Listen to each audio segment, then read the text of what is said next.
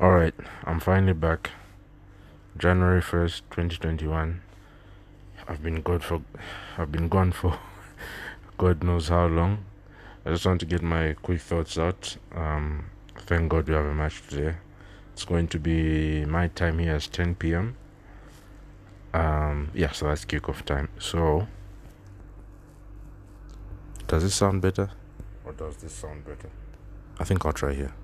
Anyway, um, so I've just given up on United, you know, as a club. Obviously, we have the useless Glazers and the even more useless uh, Ed Woodward.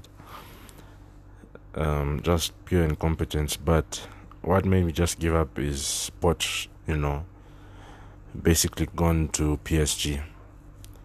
That's just that's just killed everything for me that guy was the guy. You know, he's he's literally built up two two clubs from you know from his football, taking average players or unknown players to much greater heights. He did that at Southampton. Did that at Spurs. You know, he's an attack-minded coach.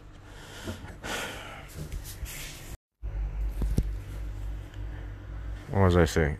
Um yeah, he did that with uh, Southampton. He did that with Spurs.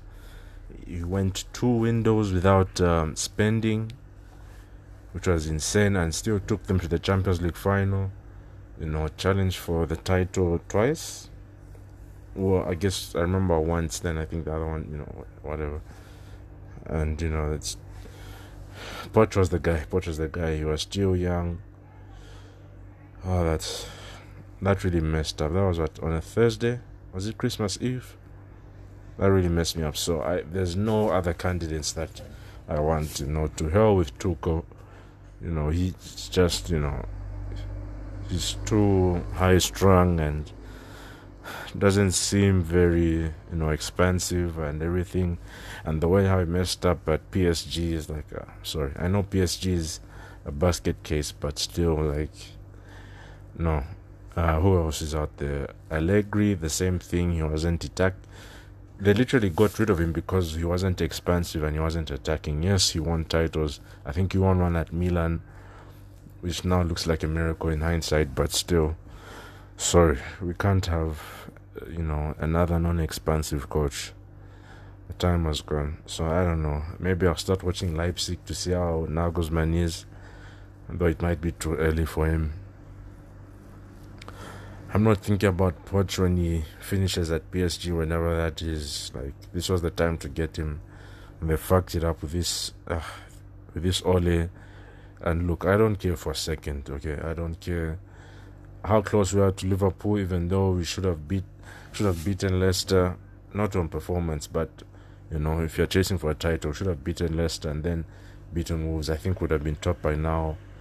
Was second, and I don't even know how the log is. I just know was second from hearing what people are saying. No, I just don't give a fuck. Ole doesn't know what he's doing.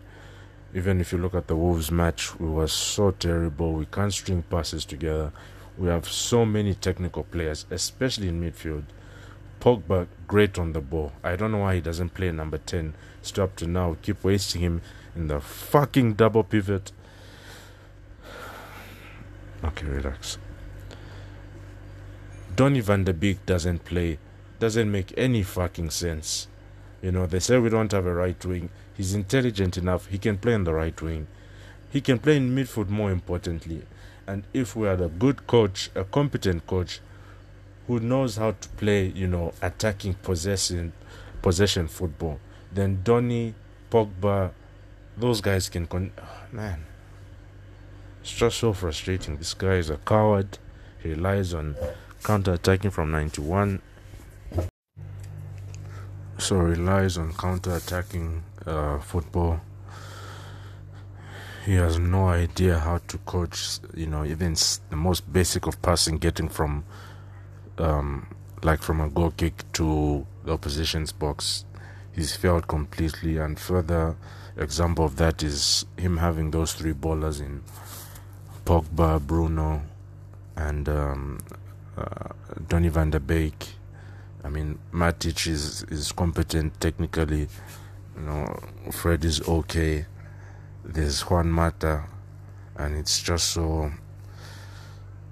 He's just so incompetent, and my God,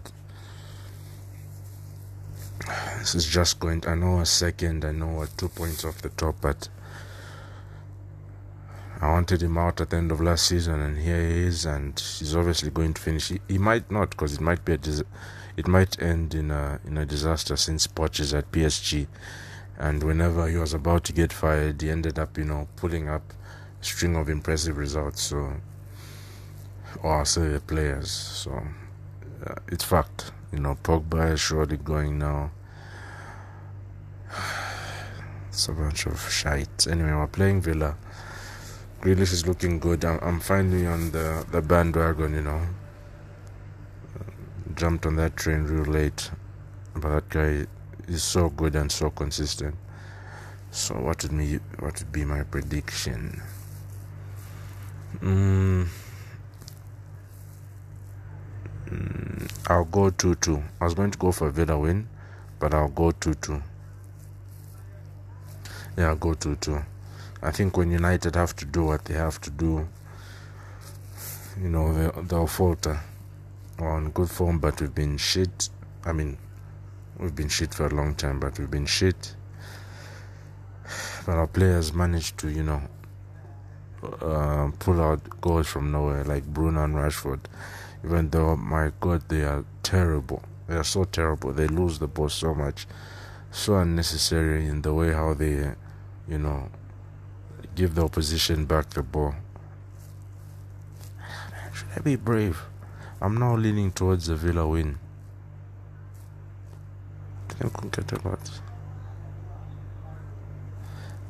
I think I'll go with the Villa 2 1. Yeah, I'll go with the Villa 2 1. And yeah. Anyway, guys, um, enjoy the game. Hope it's good. I doubt it will because you know we can't pass the ball for shit. But anyway, good to be back. I just saw that the last time I recorded was in February of 2019, so that's what almost two years. Anyway, um, thanks. Bye.